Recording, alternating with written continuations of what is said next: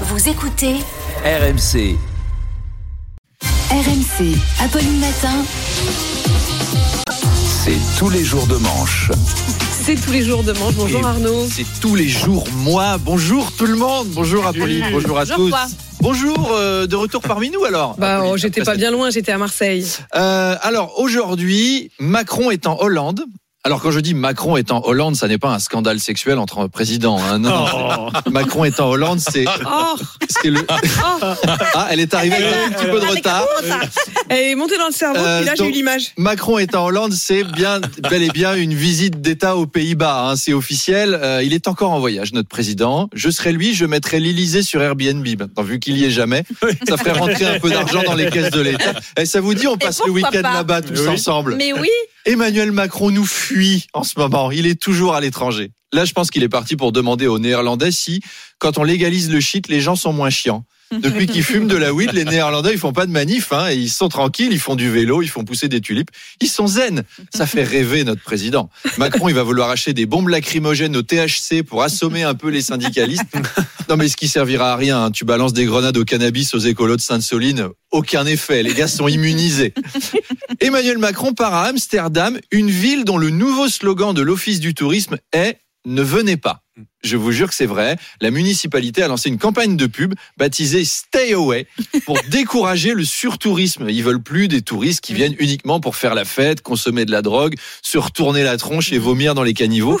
Mais qu'est-ce que vous voulez qu'on fasse d'autre dans ce pays? On va quand même pas visiter le musée international du Gouda. À Venise, on fait les gondoles. À Amsterdam, on fait les Mongols. Voilà, c'est fait pour. C'est les traditions. Il y a le Rijksmuseum quand même. Je vous en Bah prie. ok, ok. Oh, bah si, un peu de culture. Un peu de Oh. culture, un peu de culture. Dépenser autant d'argent dans une campagne de pub pour dégoûter les touristes, c'est quand même idiot. Enfin, je veux dire, à Paris, Anne Hidalgo y arrive très bien en étant nature. Elle va pas faire Don't come to Paris. Ok, madame, mais de toute façon, on avait vu les vidéos avec les rats, les poubelles et les travaux. Hein.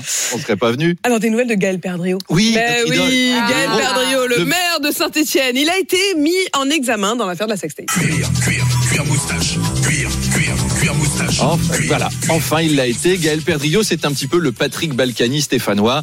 Sauf que vivre à Levallois, c'est assez cool, alors que vivre à Saint-Étienne, c'est vivre à Saint-Étienne. Non, non, c'est sympa. Défends Saint-Etienne. Voilà. Bah, c'est bien, il en faut pour tous les goûts.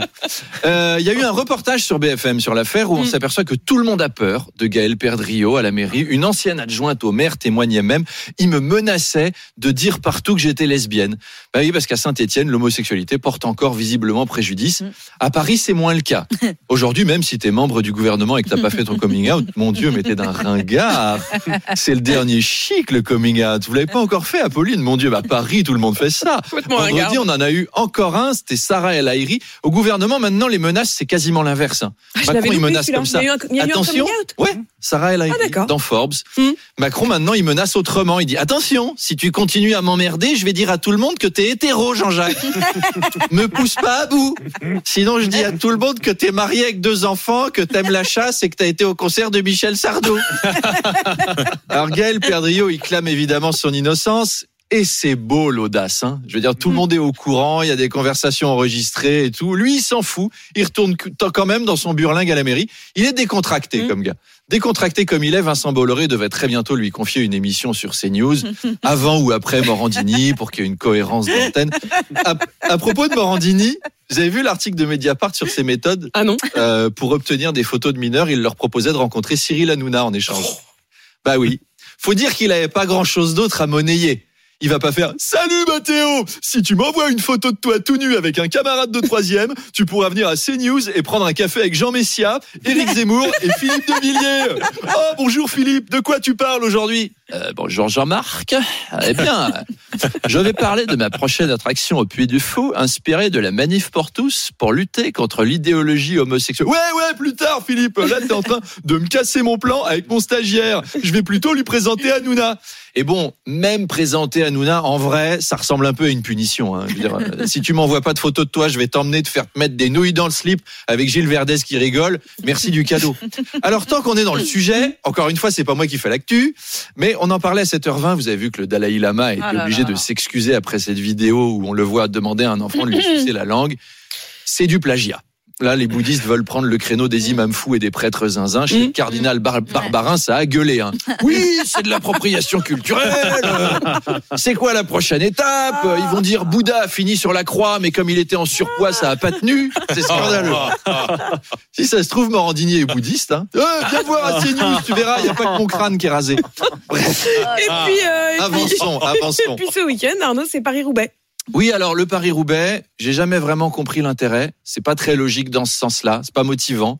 Roubaix-Paris, oui. Euh, pour arriver plus vite à Paris pour faire la fête.